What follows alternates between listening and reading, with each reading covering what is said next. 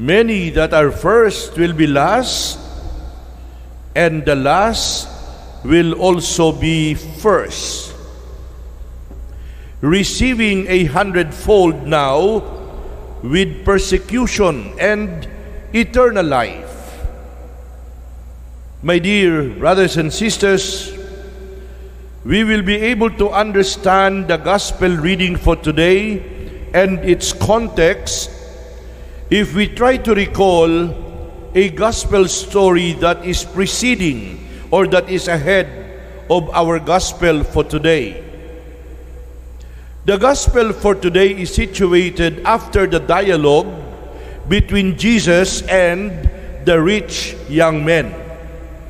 I'm sure many of you, if not all, are familiar with the story of Jesus talking to the rich young man, the rich young man running up to the Lord, kneeling before Jesus, asking the Lord, Master, Teacher, what must I do in order to inherit everlasting life? And Jesus said to him, You know the commandments. Do not murder, do not commit adultery, do not steal, do not bear false witness, do not defraud, honor your father and your mother. And the rich young man said to the Lord, Teacher, I have already done all these things. What else do I need to do? And the Lord said to the rich young man, There is still one thing that you lack. You are lacking in one thing. Go and sell everything that you have and give your money to the poor and you will have treasure in heaven. And then you come and follow me. But the rich young man felt sad. The rich young man was disheartened. The rich young man went away sorrowful because the rich young man had many possessions. This is the context. This is the background of our gospel reading for today. That is why in the same story, the Lord in the presence of the disciples after the rich young man has left, the Lord said to the disciples, how easy it will be, how, how's that? How difficult it will be for those who have wealth to enter the kingdom of God.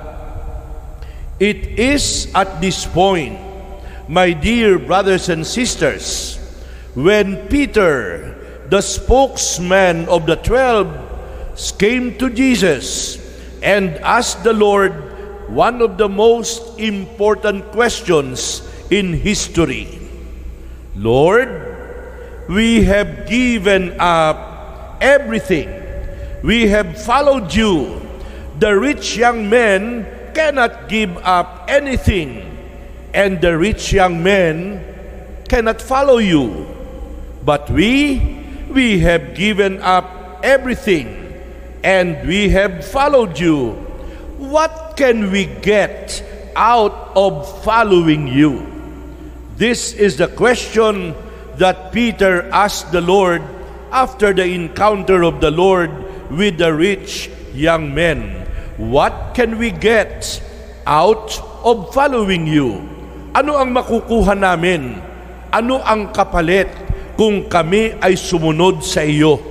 That is why at this point, my dear brothers and sisters, I have said in the introduction and I will say it again, the gospel presents us with a paradox. We lose what we keep, we gain what we give away.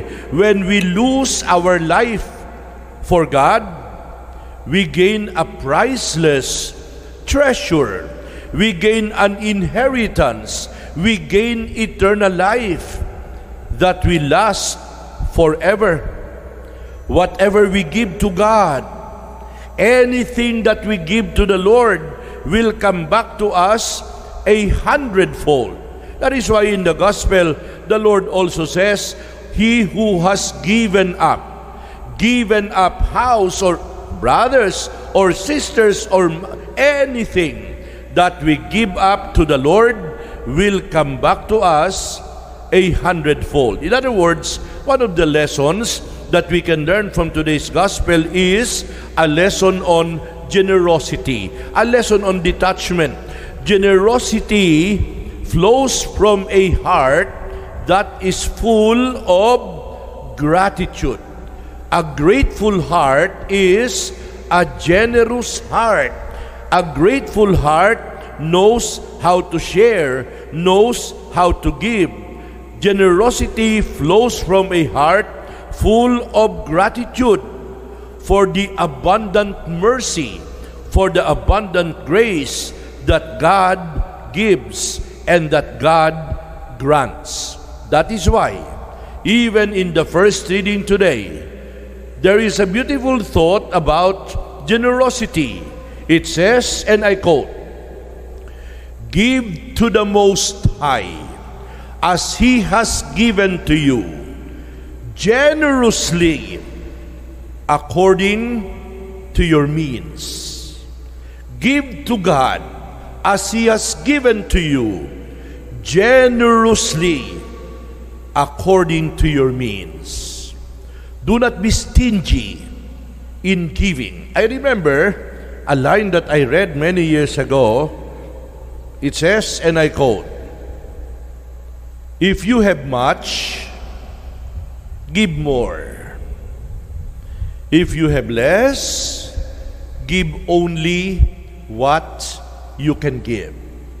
If you have much, give more. If you have less, give only what you can give. And also, an old Chinese proverb that says, That which you cannot eat, do not anymore give to others. That which you cannot eat, do not anymore give to others. My dear brothers and sisters, the final test of discipleship will be made at the sunset of our life. I'm sure the older ones among you, among us, myself included, will remember the song that says, part of which says, At that moment in my life, when the world is true, and the question God shall ask, only I can answer. Was I brave and strong and true?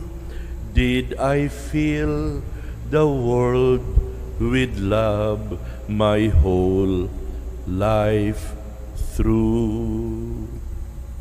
My dear friends, give and you will receive a hundredfold. Amen.